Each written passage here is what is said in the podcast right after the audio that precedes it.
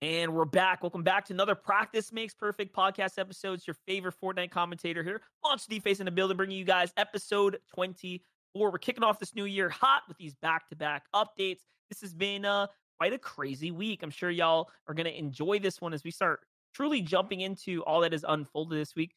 Please keep in mind, we are censoring some stuff. Some of the, the things that happened this week, we're just not going to talk about. We're going to jump to the topics that are worth covering here for the podcast. And if you are a true follower of esports and the gaming space in general, you probably know what I'm talking about. If not, go search it up for yourself. But either way, let's go ahead and kick things off and introduce the boys here. As always, it's Jon on the production this time. What's up? Yo, what's up, everybody? I just overcame the stomach flu this weekend, so I'm still here. Jon's holding in and by a thread. Guys, send him some love. Send him all the power. His, his household has been infected by the flu this week. Hey, I was going to say, man, I played some C O D last night because I've been sleeping the, the whole day before, but then I was sick, but then I, I didn't have any... I had energy, so I was in this like hell of like being sick but can't sleep because I've been resting. So I just I burned it off playing C O D, and I actually got a dub, so I'm good. That's good to hear. And then we got Connor returning on the episode this week. I had to give him a lot of a lot of flack this week because he missed an episode, and and now all of a sudden I'm like, "What's up? You can't you can't start this project and then back out." What's up, Connor? Hey, what's up? Yeah, that was my fault. Just scheduling conflict. We were redoing episodes, different times and dates. And I was a little crazy. I'm going to blame you on that one, maybe.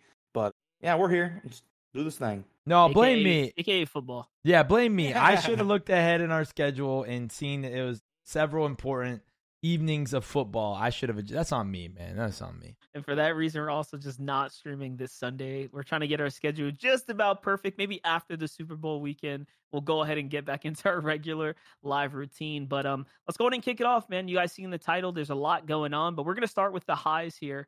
There's a lot of positive happening in the space. Elon Musk, to kick things off, he's been a frequent, I guess, guest on our podcast as far as mm-hmm. topics go. He secures what I would call a huge W.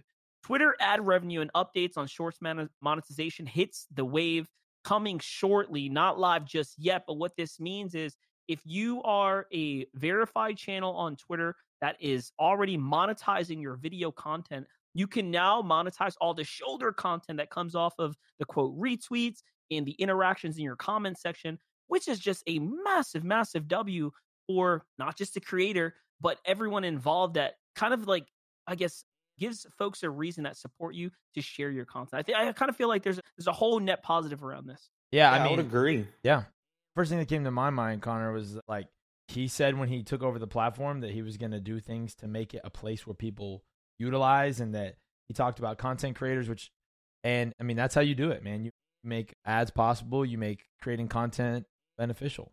Yeah, exactly. That was one of his main things he said when he took over. Like, people were asking, hey, are we going to get monetization? I think Mister Beast was one of the advocates for it. Like, hey, are we going to get monetization for content we put on Twitter? And he was like, that's absolutely one of the things I'm working towards is to get put out. So now, hey, all you got to do is pay, what is it, eight or eleven dollars a month now, and you can monetize your tweets and make some money back on it. Well, here's the thing, though. Monetizing Twitter content has been a thing for a long time. It's just like in a very, very elite and exceptional few have the opportunity to do so. I'm not one of them. I, I I wish I was. If I was able to monetize my Twitter content, it's my my most used social platform, I would make so much more video style content, like straight up. I would just turn that into revenue driver. But for whatever reason, you basically have to get really lucky and opted in early enough.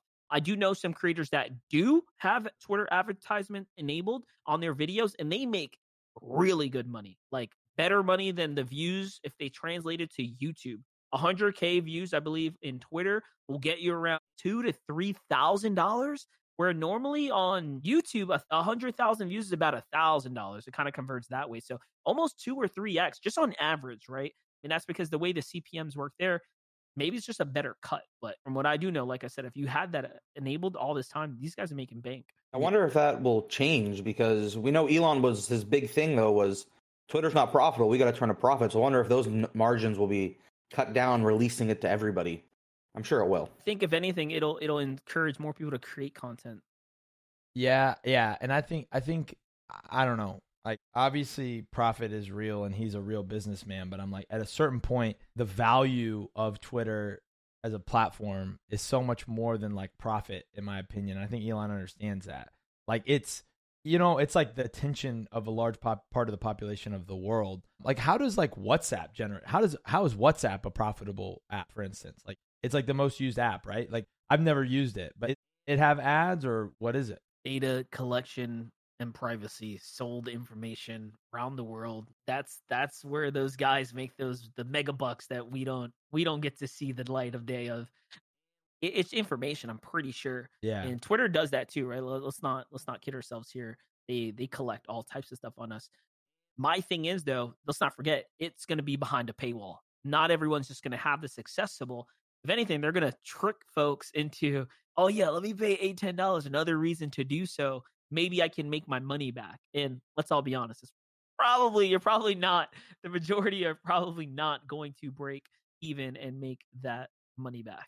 Yeah. I think overall it's a good thing. I think this is the future, is platforms creating a space to incentivize uh, people to, to be on there. You know, I feel like, do you guys feel this way? I feel like about like every six months, it feels like the conversation, it like swings. The conversation goes from like, man, there's never been a better time to be a creator, and look how much money there's in it, and people feel really up. And then it swings back to over like, man, it's tough times. Like, bro, a full-time YouTuber and I'm making forty K. You know, do y'all feel like it kind of, the conversation kind of swings that way every six months? Well, here's the thing, right? That with Twitter in particular, Twitter's gone through a very tumultu- tumultuous timeline, right? Let's, let's really think about it. There was just two or three months ago, everyone advocating for the death of Twitter since Elon's onboarding. And ever since, we've had only more features released, more quality of life updates, in my opinion. And then, of course, the push towards trying to structure out what is this Twitter blue thing. And I think he's been doing a great job. Let's not forget the fact that entire algorithm has changed. There's literally like now a kind of a for you algorithm happening when you just swipe. I mean, I made a video about this in particular. My timeline is just loaded with like viral videos and clips that you want to watch, and then you keep scrolling, it catches your attention again, and they're literally increasing folks' attention into the app. So like people are using the app more, and you're using more time on the app, so they're combating directly against YouTube, TikTok, and kind of capture captivating I think this short form attention hype that we have going on, and it doesn't seem like it's going to go away. I mean, Connor, I'm not sure what your algorithm looks like, but mine's in particular is just loaded with viral restaurant fight videos and all types of wild stuff. Yeah, I mean, I don't I haven't really used that like home section. I honestly always keep my Twitter on the latest tab. I've yet to actually try to use the algorithm side, but now that you're saying it, how it works, I might have to give it a try, because before it used to be like, they're seeing tweets from twenty hours ago, and I just want to see like what everyone's talking about now. But if you're saying it's different and they're showing like a different type of algorithm, I'm going to have to give that a try on my end. It's, it's more news-driven. It feels way more news-driven. Headlines. Like, again, I'm I'm into like the rap headlines and, and all these other big kind of, like, again, kind of, I guess it's sort of pop culture, but like not like full pop culture. But it is very much headline-driven and, and big viral clip-driven type content. Super entertaining. And I hate to say that. That's literally one of the reasons I don't use TikTok, because I try not to get into those loops of where like I'm burning hours of just, you know, dronelessly swiping. Yeah, yeah. And that's what Twitter's turning into. So like I'm literally staying off the platform more now. Yeah. One thing, um, one thing that's interesting, like I'm just pulling out my app right now, is like that I keep noticing is like at the very middle of my button on my Twitter right now, the very middle button, like where it feels like most natural to click, is the freaking audio button. That is one thing that I feel like Twitter needs to just kill. Like, ain't no, like, I just don't feel like that whole audio spaces feature, like, ever really took off. I'd rather just see good videos, you know? Or, like, I don't know. I just don't, that just feels like a waste of space. Like, I don't even know why it's here. It looks pretty, but I just never, I didn't even know it was, didn't even think about it until we were just, like, talking about the way Twitter is. Well, it is interesting. Spaces had its little hype moment where really is one of the cooler features when you're involved and you're kind of utilizing it and you have a community or, you know, following around creators that are creating content through the Spaces feature. Me in particular, I used it a lot, but I stopped because every time I join a space, I am mass promoting to all of my following that oh, I am literally in? in a space. Yes. And and that's a problem, because like when I was just super genuinely curious about crypto and N F T, I'm not trying to promote N F Ts to my community. But I'm just listening in on some of the industry professionals, right? As they call themselves, the experts.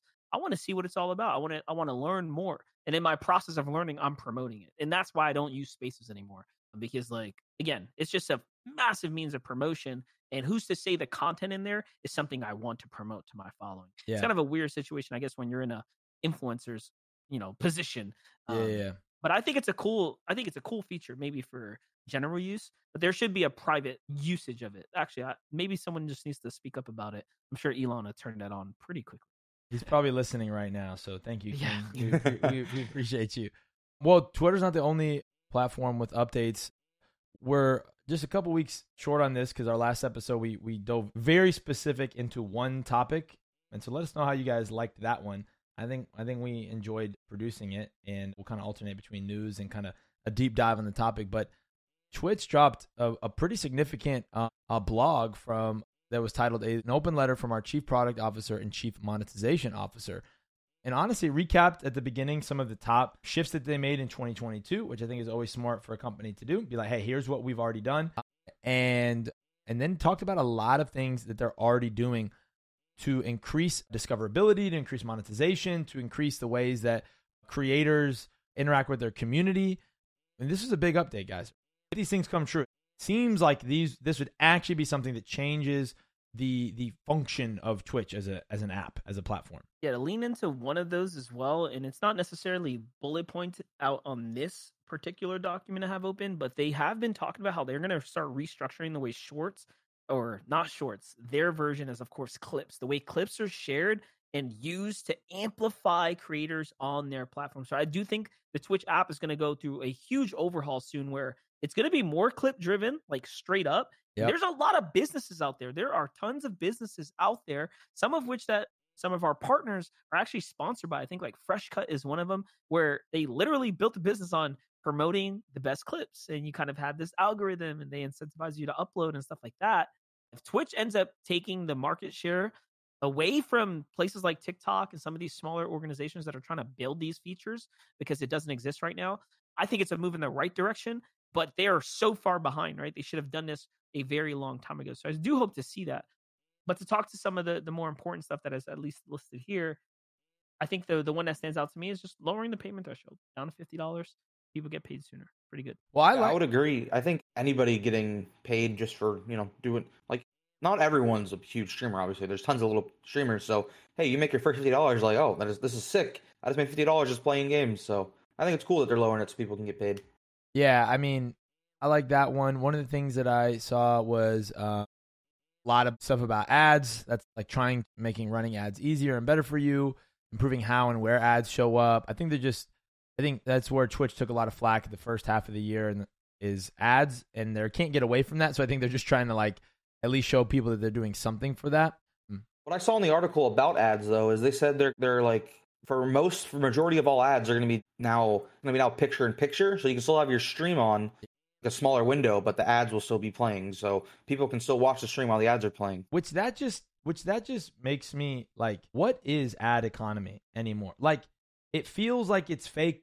It feels like this is not real. Like, how many people like YouTube ads? You skip them. This you barely see them. Like, what are we talking about here? Are ads real? Like, so much money for what? Such a deep question. I don't know how it works, but it has to work, right? It's it's it's been happening for the better half of the last century, pretty much. So yeah, there's something there where if you're getting the promotion, to me, like like kind of like what you are mentioning, like kind of seems mind-boggling. Like, why do you want to pay this absurd amount of money to have people see this thing when they're not directly converting right then and there?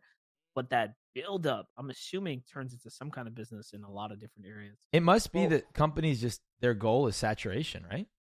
Oh, I mean, maybe, but I mean, you think about it, like some ads that go like viral by being memed or whatever, like, you know, and whenever you watch football and everyone's like, oh, here comes that Burger King ad, that, that Burger King ad went everywhere, people just messing around with it. So it literally just depends on like, if you're putting the money into this, and now with like how viral culture is with clips and taking stuff and making into memes or something along those lines, like it could be worth the investment if you think you have it in you.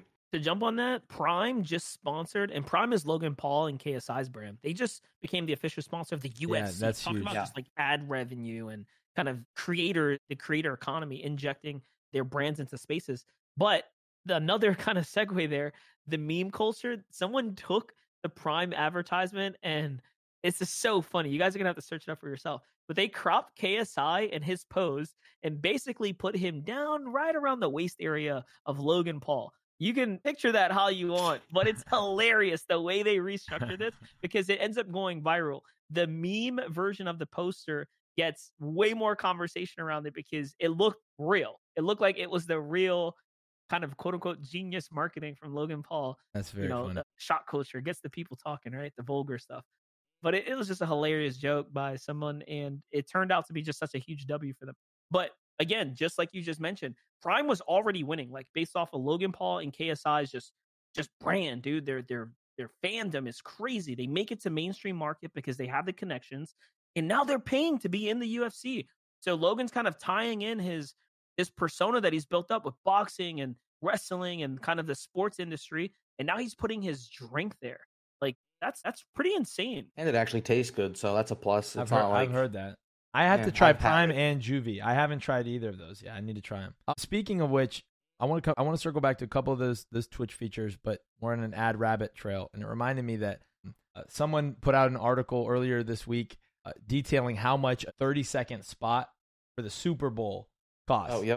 Y'all did y'all see that? seven million dollars for a thirty second ad spot for the Super Bowl this year. And that in, of, in and of itself is wild, but I thought Mister Beast had such a cheeky reply. He just goes, he just goes, hey, if anyone's looking to spend their, to make their money go a lot further, just, just hit me up. For the same money is like, why pay, why pay all this money to the Super Bowl? I can get you real conversions. Yeah. And it's, I'm sure it's true, man. We're really kind of in this evolutionary space right now where creators, it, it's going to continue to become a creator economy. And we're seeing creators again, amplify and launch these new brands. And, and that's going to continue to change things as things are changing. It's not just Twitch updating. Uh, the entire landscape is is adopting to, I guess, what's new in this vertical kind of area where content's being consumed. You can now even stream vertically, like the programs, O B S, and some of the other competitors are literally adopting live streaming into the formats for the vertical platforms now as well. So, you know, TikTok streams before it was just a camera. Kind of set it up and it's over your shoulder, no no production quality behind it. That's changing like as of right now. I, yeah, speak, I oh go ahead speak, speaking about tools in the Twitch article, they said looking ahead to twenty twenty-three, they're actively working on right now is tools on Twitch to edit on Twitch edit your edit your stream into vertical so you can export it out to other platforms. In the article, they the exact wording is, we're launching tools to help you edit and export your clips for vertical short form video formats and making it easier to promote your streams on other platforms.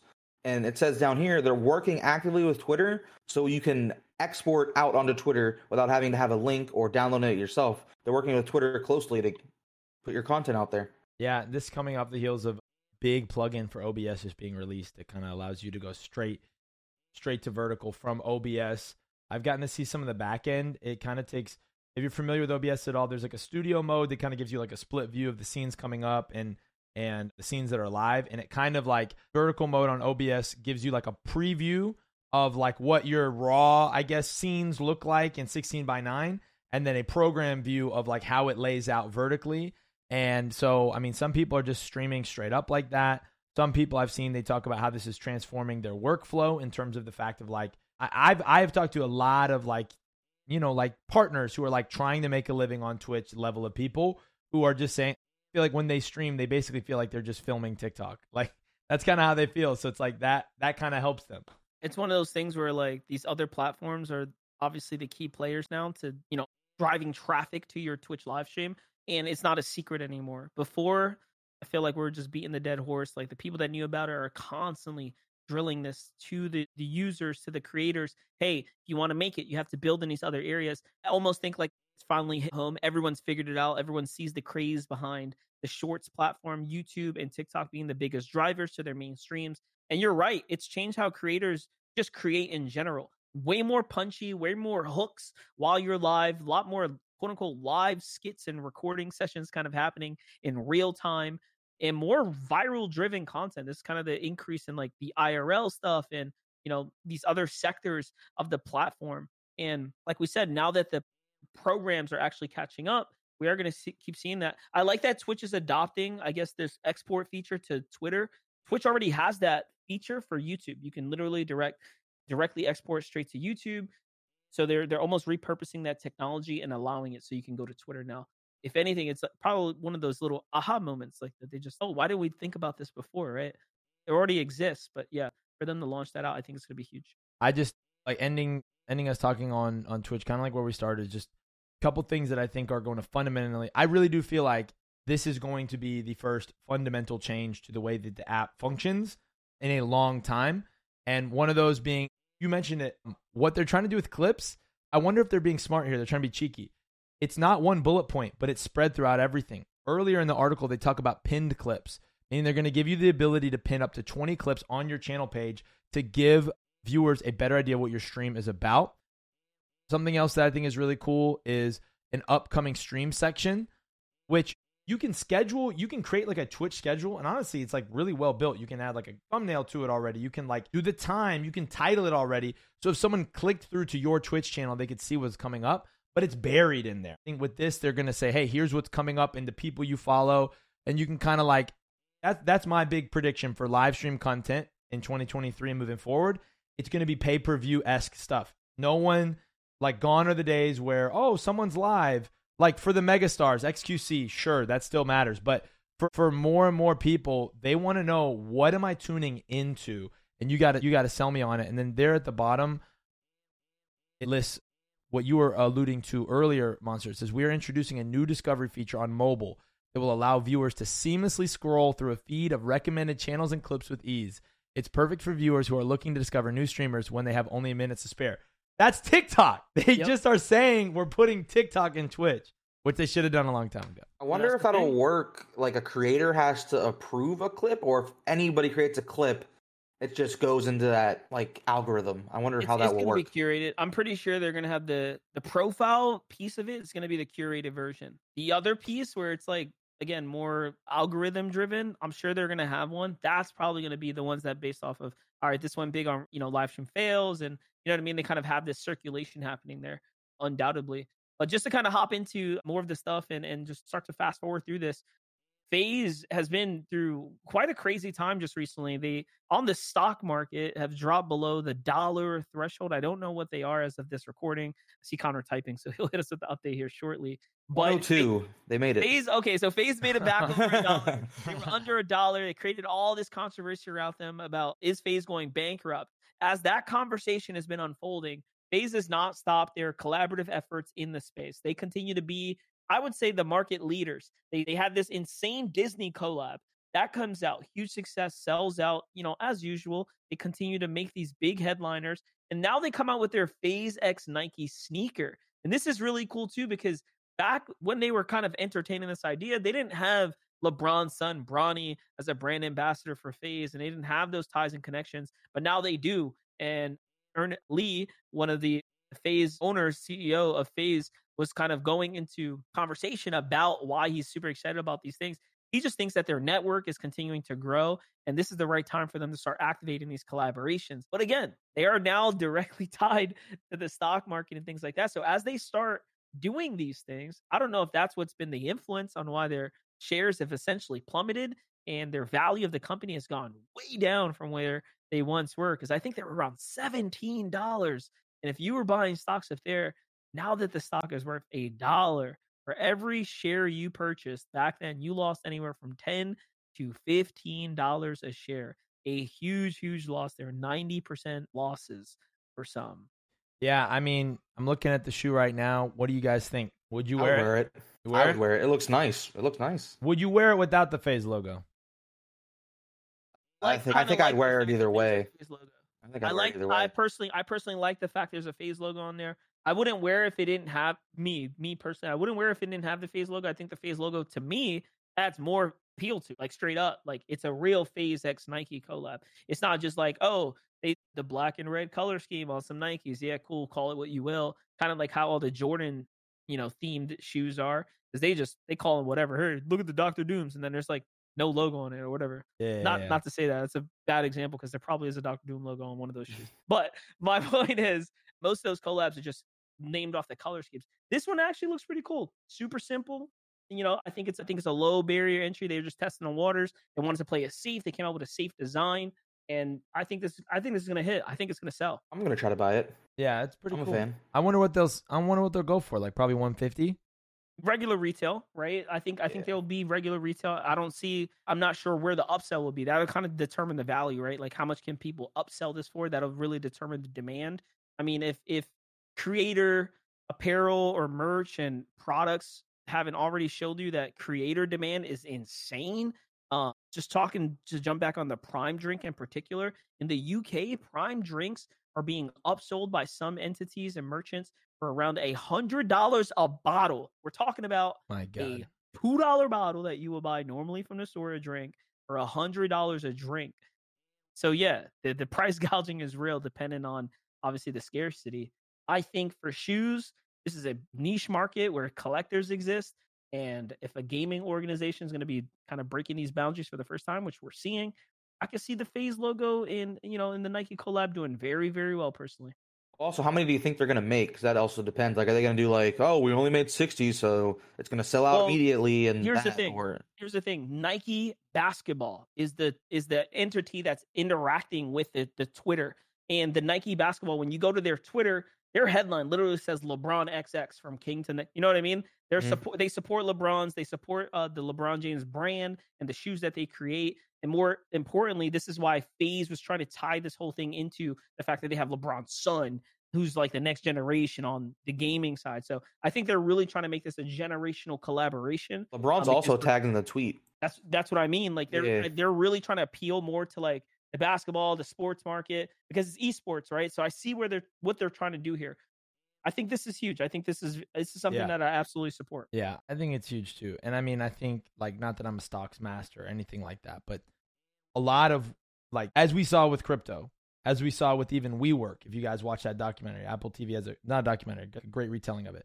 A lot of stocks rise and fall in like public perception, you know, and like the public's belief, either the public and or like the traders themselves. And I think that like big brand deals like this put a lot of faith, you know, in the company. If you can sign a deal with freaking Nike and be associated with them, it's a big deal. Be, I think I would buy for it for a dollar. Yeah. What do we think about the FaZe Clan using their official channel to target this this fast Twitch drink that was an energy drink, I'm assuming pushed by some random company, but the F logo looks pretty similar to theirs, but it's not exactly their logo. Bro, that's Gatorade. And it's being, and it's being promoted.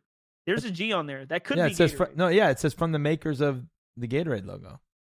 So what do you think about that? Because they're asking, can we D M C A strike this? That's kind of that's kind of intense. Which that that's not that, that that's not the actual legal term, right? They're just like memeing a little bit with the legal terms. Like that's just a social media manager having fun, I think. Yeah, yeah, yeah.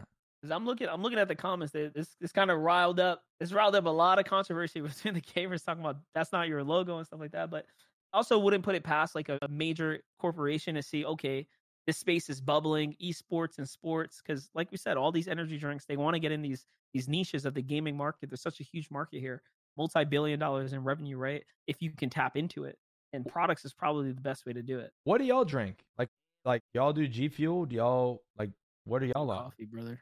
Well, I do coffee. Stay tuned, that's everybody. It. That's me. That's me, baby.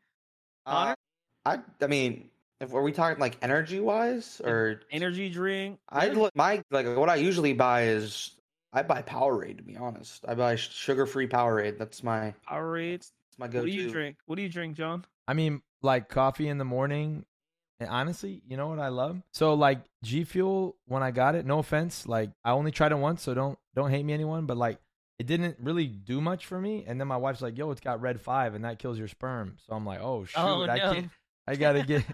But, bro, Celsius. Have y'all ever seen Celsiuses? Yeah. They're, I I mess with those, bro. They just, they're like, from what it appears to be, it's more of like, an, like a natural energy drink. And I feel good when I drink them. So that's pretty sick. Is is the appeal that it says energy drink? Is that the appeal for you? Yeah. I need or is to... it like the, the juice flavor, like the sugary? Is it that like the sugary flavor? Because there, there's. I, I feel like, like there's a yeah, there's like a there's a print here. There's like a fingerprint behind this thing. Yeah, I like feeling like I'm making a somewhat healthy choice to get my caffeinated energy, which is why coffee appeals to me because it's natural. I drink just like black coffee, just like you. I don't put sugar or milk in it. And honestly, something that really turns me off to things like Advanced G G, G Fuel, and Ghost is all their flavors are like candy flavors, and they're like, I'm like I just when I'm needing energy, I'm like working, dude. Like I'm doing stuff that like. Is like I don't want to be eating or drinking candy like flavors and stuff. So I think that's yeah. why Celsius appeals to me. If we're talking energy, I can't lie. I usually just go get a sugar-free Red Bull. I don't It's just, especially also like even when I'm like drinking alcohol, vodka, Red Bull, that's my go-to. So Red Bull is just... for sure that like if I'm driving far and I'm about to crash into a tree, if I hit a Red Bull, like that's my like eject, like that's my like emergency. Yeah, that thing wakes you up. That wakes me up. Nos so in the I go with bro. A good old, good old trustworthy Red Bull. But let's let's start get let's get back let's get the train back on the tracks here. We got Kai Cenat, who was banned off of the Twitch platform, making his return to Twitch here, and he does it in he does it in a huge fashion, man. He comes back for the Black Lives Matter movement for the month of February, announcing a thirty-day subathon. For every time you subscribe to his channel, you increase the timer in which he will remain live. He's currently been on a five-day streak. If you guys have not checked out Kai Cenat, this man has been one of the fastest-growing influencers on the Twitch platform, in the space in general, over the last year. Him and his entire team have continued to blow up and do just crazy things. I had the pleasure of meeting him. Connor, you met him too, right? We all got to yeah, meet him. Yeah, we were walking. We walked past him at TwitchCon. I didn't get a picture, though. I'm still mad at that. You got one. I think I did get one. Yeah, he's um, I did get one. He, yeah, he's on day five, and his subathon counter has forty-four hours left on it. And he's he's streaming to ninety thousand people at five o'clock Eastern time on a Sunday. He, he's been at forty hours left for the last five days, by the way. Like, when I tuned in the first day, he had enough subscribers to minimal be there for the next two days. I think, it, I think I saw, it was like, he got like twelve thousand on his first day. Yeah, he's it's, at ninety-one thousand subs.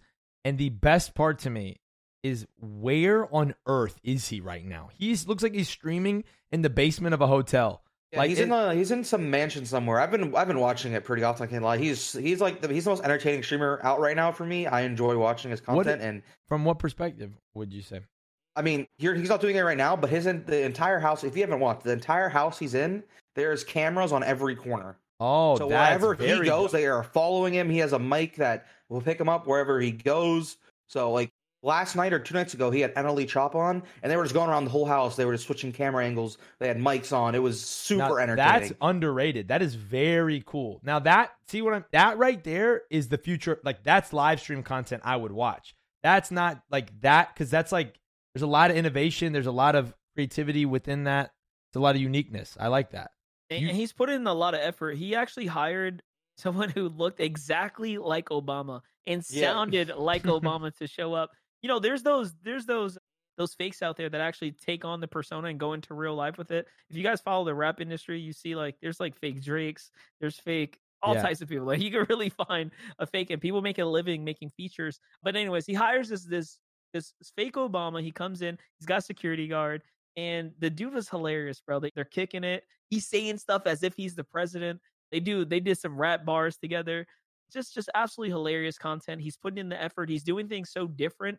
And you can tell it's not just showing up in live streaming, right? It's really putting in the prep work.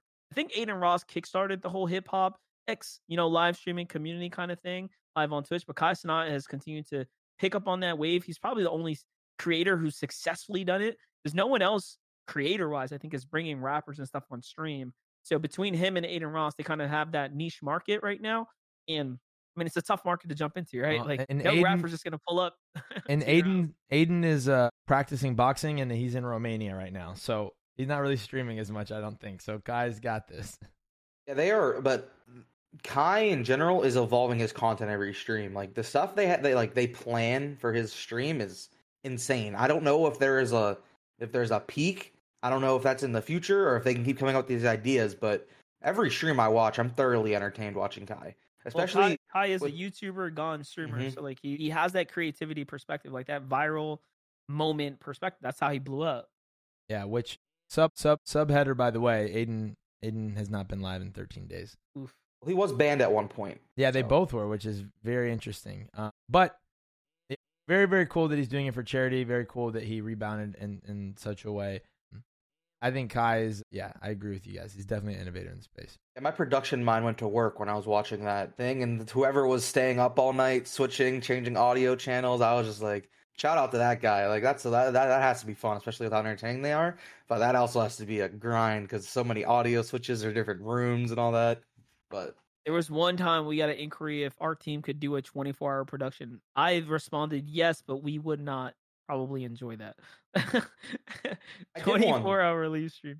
Live stream. We did a charity event for Rainbow Six Siege, I don't know oh, if you remember that, that. Was that twenty-four hours? Yeah, but I tapped out sixteen hours in on that's no sleep, and I had to hard, we, I had to get another producer to come in and, and yeah, relieve me. But that was, oh my goodness, that was horrible. Yeah, that's normally like, yeah, when I've done like twenty-four hour streams, it's like hour sixteen or eighteen, I just hit this dark wall. Oh, I hate it. I can't do that no more. I I'm hate not that it. young anymore. I ain't young anymore. It's not even fun, bro. Not even fun. We've uh, been there. No, I've only done a twenty-four hour stream. One time is when I moved to, maybe twice actually. One of the one of the big ones is when I moved to Florida and I reached like a certain sub goal and I did a twenty-four hour stream. And I realized I you, you did one. Moment. It's not you did one for someone we know. For, someone uh, for Kraka. That was a charity stream. Yeah, that was a twenty-four hour, wasn't it?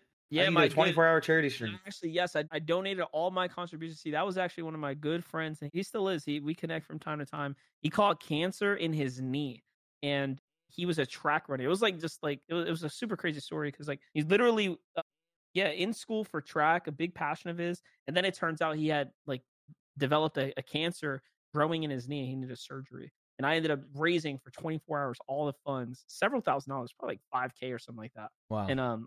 That was actually, so that was one of maybe three streams then. I remember when I moved to Florida, I did one, and I was still in Florida when I did that one. Uh, big shout out to our community, man. That's when, back when I was doing those live streams. Not no more. Grandpa DFace is not doing. No. Grandpa DFace. Ain't doing nothing. Grandpa DFace. I don't, you haven't done a podcast yet, but Javier turned thirty. That's so. Right. I should have said that at the top, man. We're bad friends. Bad But that's the Fortnite podcast. Yeah. So don't worry, S B G and Panda hit me they wishes when we dang. We're we're we're just degenerates, Connor. We just were down. I'm pretty sure that's when I had. I think on your birthday, I was like throwing up or something like that. So nice, nice, very. I'll get you some FaZe Nikes. That's what I should get you for your. Well, you're gonna get sent them, I'm sure, or something. But I'll get you something else. That would be sick, FaZe. Hook it up. Yo, whoa, what's up? Me too. What's going on? Yeah, shout out, shout out to FaZe. We actually didn't tweet the gift that they sent us for Christmas. They sent me and Connor a huge bottle of champagne with some custom embroidered FaZe glasses.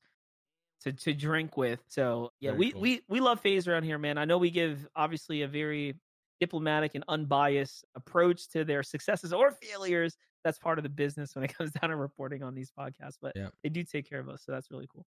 Yeah, a couple more topics left. This one just literally broke today as, as of recording. The first kind of, what are they calling these? What are they Let's... calling these? The openers of Apex Legend London Spree. Pretty much all their events are going to be in London. T S M winning out on top. I saw some really cool production come from this. They had a double-decker uh, stage. I don't know if you guys saw that, where it's like some teams are on bottom, some teams are on top. They had the team's logos. Like, I just thought it was a really cool production. I'm not really an Apex guy, but the things that I saw were pretty interesting.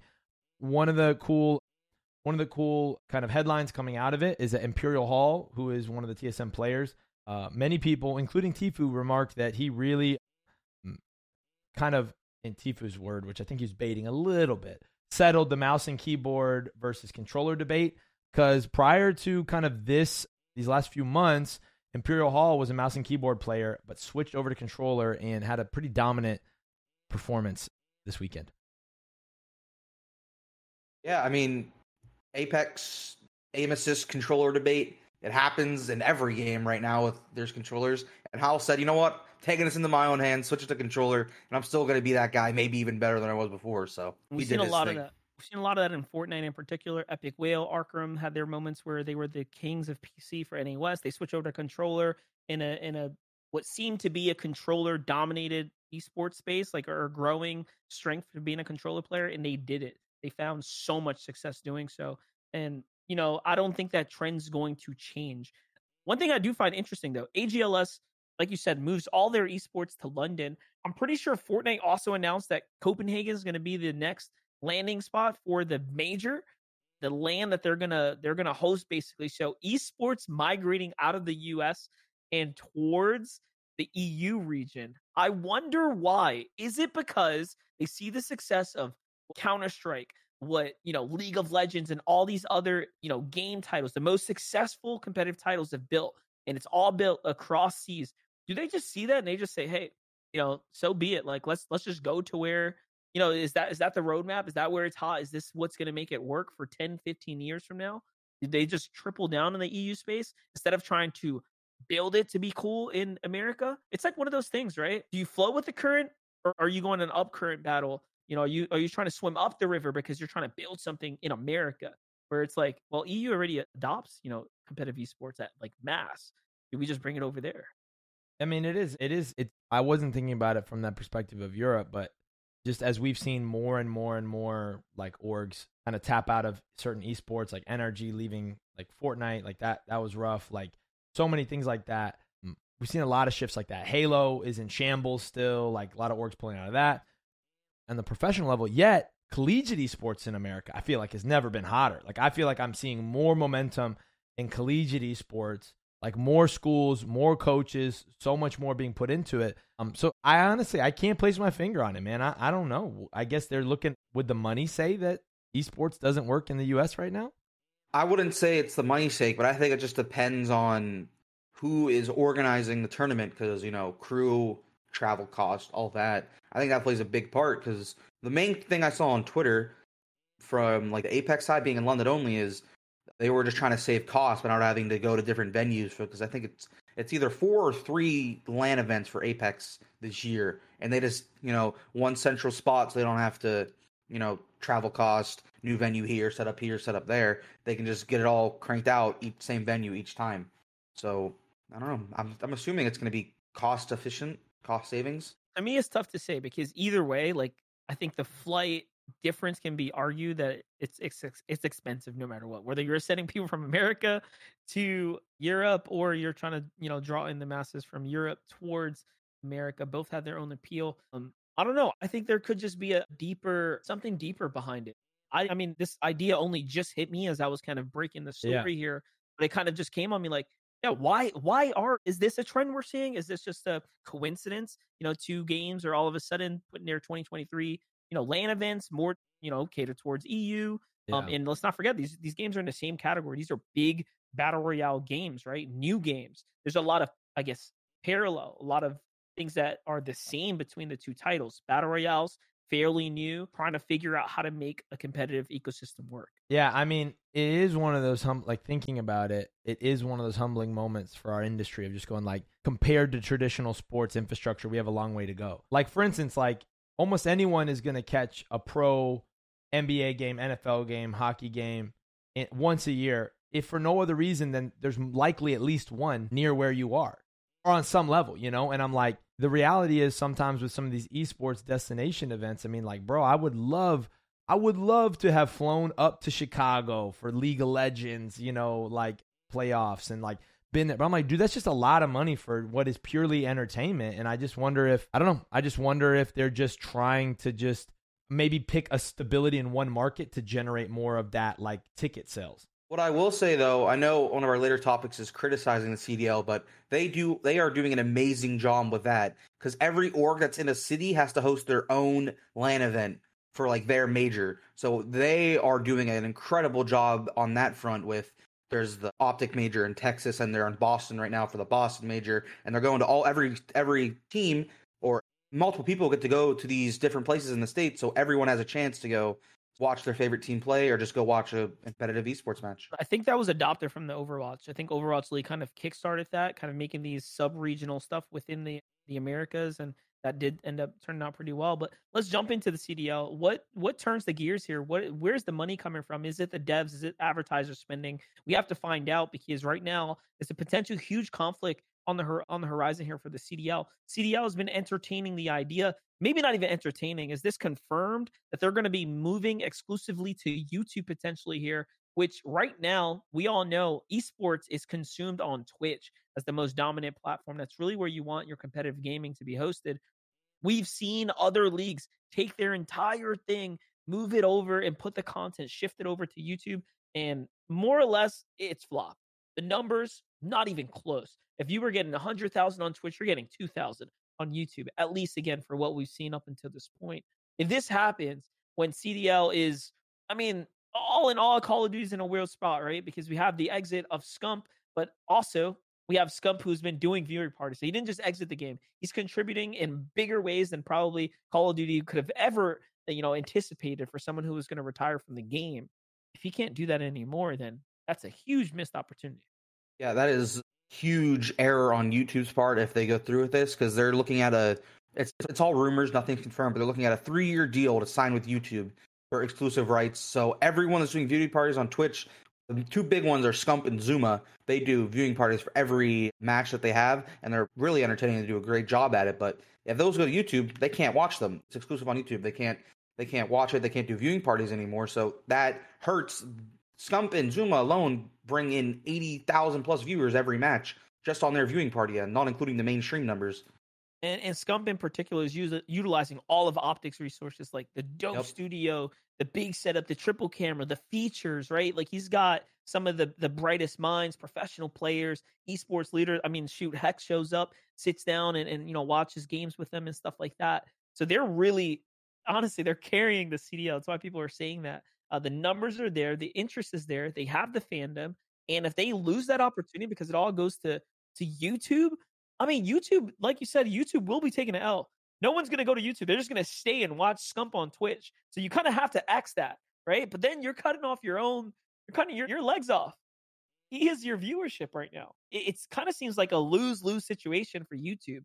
Maybe they've thought about it and they think they can overcome it because, yeah, they have a huge fandom of Call of Duty on YouTube. Yeah, and gaming yeah, yeah that's what I'm thinking. I'm like, again, it's like to oh. me, some of these companies we're talking about, profit is just a diff can be a longer term like conversation, you know. And I'm like, Doc, Courage, Tim the Tap Man, like several like Call of Duty players in general, like YouTube streamers are more and more like starting to get like siphoned off to YouTube. So maybe this is like Call of Duty and YouTube, or like YouTube's move to try to, to seal off and, and take Call of Duty completely. Maybe it works. They do have Tim the Tap Man, they do have Courage, they do have Doctor Disrespect. I didn't even think about that. There's obviously a viewership built there for the Call of Duty as a niche. What if, and this would be like, let's let's give them credit. Let's say it works. What if the game plan is, hey, you know, we've already secured these mega Call of Duty influencers. We know the viewership is there for the game. We take the esport, and then those viewers convert and watch the esport on YouTube.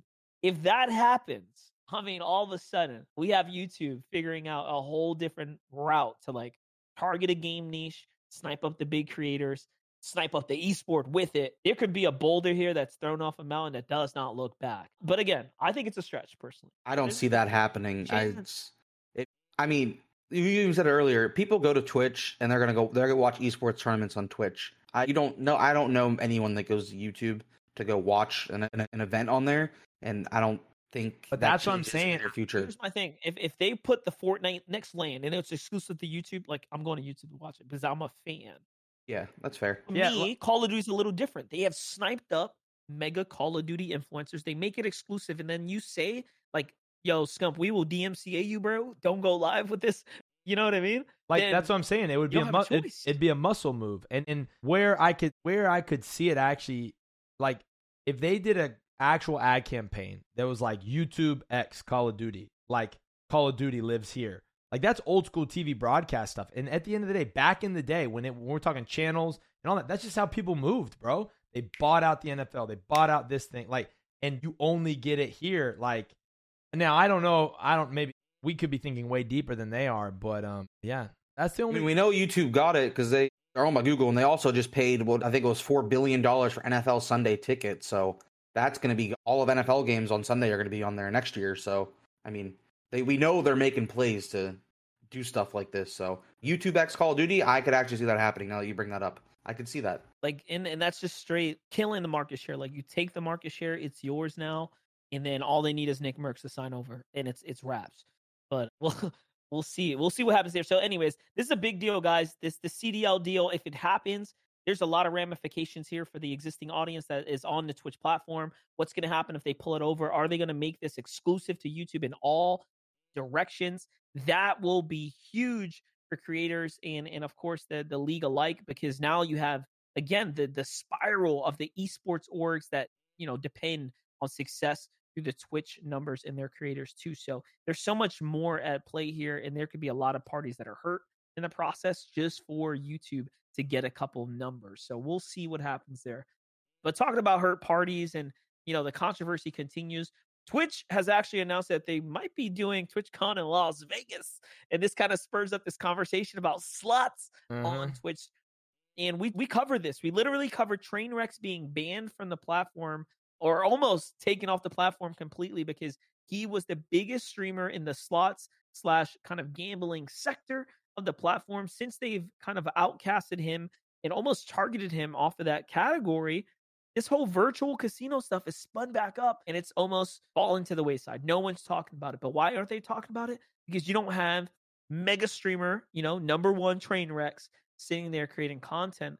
And, and I don't know. I don't know where to take this, man. What do you think? Do you think, you know, gambling as a whole should just be removed if you're going to remove it? Or is this a way for them to play around this, you know, the, the T O S? Like, like what's going on here? They need to either do it or don't do it. Because right now, I just looked at the sections. They have eighty thousand viewers between the virtual casino and slot section. So it is not like it has gone anywhere. It is, is still... That, is that gambling, though? Virtual casino? Is that real? Yes, they're just, it's the same thing as streaming slots on the websites. The same websites that are banned. They're just streaming on all those websites still. No one is doing anything. Twitch has yet to ban anybody in those sections. So they need to stop playing favorites. And I, I don't... Just guessing here, but I guarantee if Trainwrecks went live streaming slots, he would be banned streaming it. Yeah. I don't want to say there's a targeting situation going on, but it just feels that way. And I see why Trainwrecks, X Q C, and all them are mad because there is everyone is still streaming slots every day on there, and nothing has changed. And and they consider it gambling because I, I typed, I just went to the search bar on Twitch and I typed gambling, and there's a tag for gambling games and slots, virtual casino, casino and poker come up, and and between those two. Yeah, there's about eighty thousand viewers. And so right now they have gambling as a tag on their on their platform. So it's like they at least consider it that or are being murky at best. It's very interesting. I, I'm with Connor. You either got to, it's either a, either do, do it or don't. And I think the tweet that we saw was X Q C kind of calling out people for like only caring about this under the headline of Trainwrecks. And, and to use like a, a common term, virtue virtue signaling, which really is just, which we all can be guilty of, and our culture certainly is, where we get caught up in the trend of this justice of this moment, but then as soon as the headline fades, the issue has, you know, it's like how many people cared about the war in Ukraine? Bro, it's still going on, and in many ways it's gotten worse, but the profile pictures have faded, all that stuff. So that's kind of what's happening here with with gambling. Yeah, and, and this is the, this is just going to be an ongoing problem. So you have now, again, the rise of Trainwrecks and him working directly alongside his Kick, kick dot com, which is building a competitor's platform. They've announced their, uh, you know, their roadmap, pretty much ninety-five percent uh, revenue splits for the creator, one hundred percent sub-revenue going directly to the creator. Uh, they're basically building a creator economy style platform. And if they can make it to the point to where advertisers buy in, that platform will most likely, I think, will take off just based off the numbers and, and the monetary gains that are to be met there. I will say, speaking on Kick and their website, not it's actually still doing really well. Like I just went on there, it's a good and, platform, and obviously, like slots gonna be the biggest category. That's why everyone's there. It has eighteen thousand viewers right now on slots. That's a lot of people on the website. Tons. Like a new website, Trainwrecks is not even live on it, and there's still eighteen thousand people watching people play slots. So no, well, it's, still, it's picking up traction. When he does stream there, he gets another thirty thousand. So he yep. literally is one of the, you know, market share streamers on there.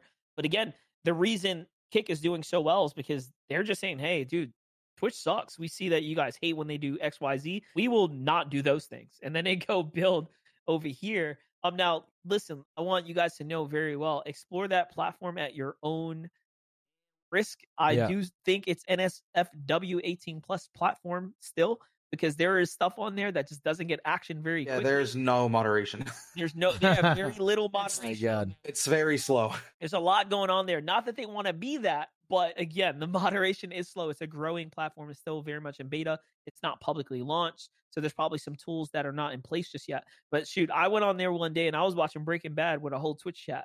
That was fun, but it was also kind of illegal, right? Like, like well, what's going on here? Why is Breaking Bad being streamed right now? And chat was having a good time. Everyone was kind of vibing. So it's one of those wild, wild west territories right now. But, but again, the potential's there. Speaking of which, I have not, I've not been following up with them, but like I was just looking around Twitch. Train is live right now on yes. Twitch. He still streams on Twitch, but he just goes and streams slots. But on his on Twitch overlay, it says, do not gamble, you will lose. And his title is, if I win big, then I'll do a giveaway. So is he still gambling on Twitch? I wonder if he's about to do it right now. He hasn't done it yet. This could be live breaking action right now that he could, he might be about to go gamble. I don't know. He could be deciding, you know what? I'm going to go virtual casino, right? He he could be maybe maybe he's testing the waters to see what happens. We'll uh we'll have to we'll have to find out. Here's but a yeah, live listen. Here's a live choppy listening. God, I can't do it. No, no, no. You can't, can't you can't play him. Can, he's he's T O S, man. You don't know what's gonna come out of his mouth. This is, this is about as blunt of a creator as it, as it comes. He's a literal train wreck, bro. He is a literal train wreck at times, but that that's why people love him. Yep. Um. Hey. Okay. Before we leave, uh, Super Bowl predictions for our football fans out there. Who y'all going for? Eagles. Any any Eagles in the in the building? Yeah. I as a as a Pittsburgh native, I really cannot do not want to back the Eagles. I. I just don't know if I can, because I know what will happen to Philadelphia if they do win. Yeah, so, they'll get burned down. Yeah. But if I was a betting man, which I am, I would take the Eagles.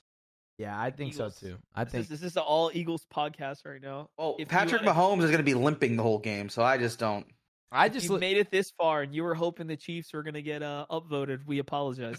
Yeah, I just don't know that I've seen a more, like, complete team in years since the way the Eagles are playing right now, and, and if Mahomes is hobbling. So that's also, I'm a big fan of the Kelsey podcast, so they do a great job on that. So I'm rooting for I'm rooting for Jason Kelsey on the Eagles. Nice, nice.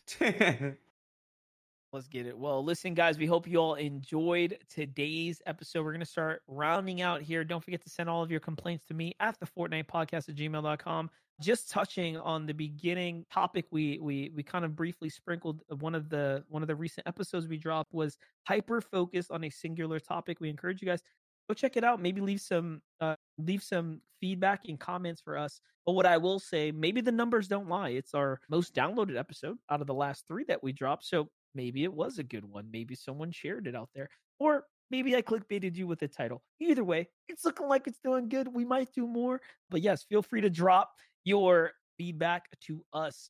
I've been MonsterDface. I had a good time. I'm gonna let Jon sign out. Jon, let the people at home know where they can find you, man. Yeah, Jon W. Key Rush on Twitter, and make sure, yeah, leave that feedback to us on our, our podcast platforms, as well as hit us up on Twitter at Practice Server. You can you can follow me on Twitter, Connor E O underscore. You can it's the only platform I really use, so yeah, I'll see you everyone next no, week. Oh, your TikTok has sick Rust clips, dude. Come on. Um, I sometimes upload on TikTok too. Same at. Connor is a part-time creator at times. Well, listen, guys, we hope you all enjoyed this week's episode. Stay safe. Have fun. Good luck watching this the Super Bowl in the coming week. And we will see you guys on the next one. So don't forget to dance out those kills and boast in those victory royales. Peace, y'all.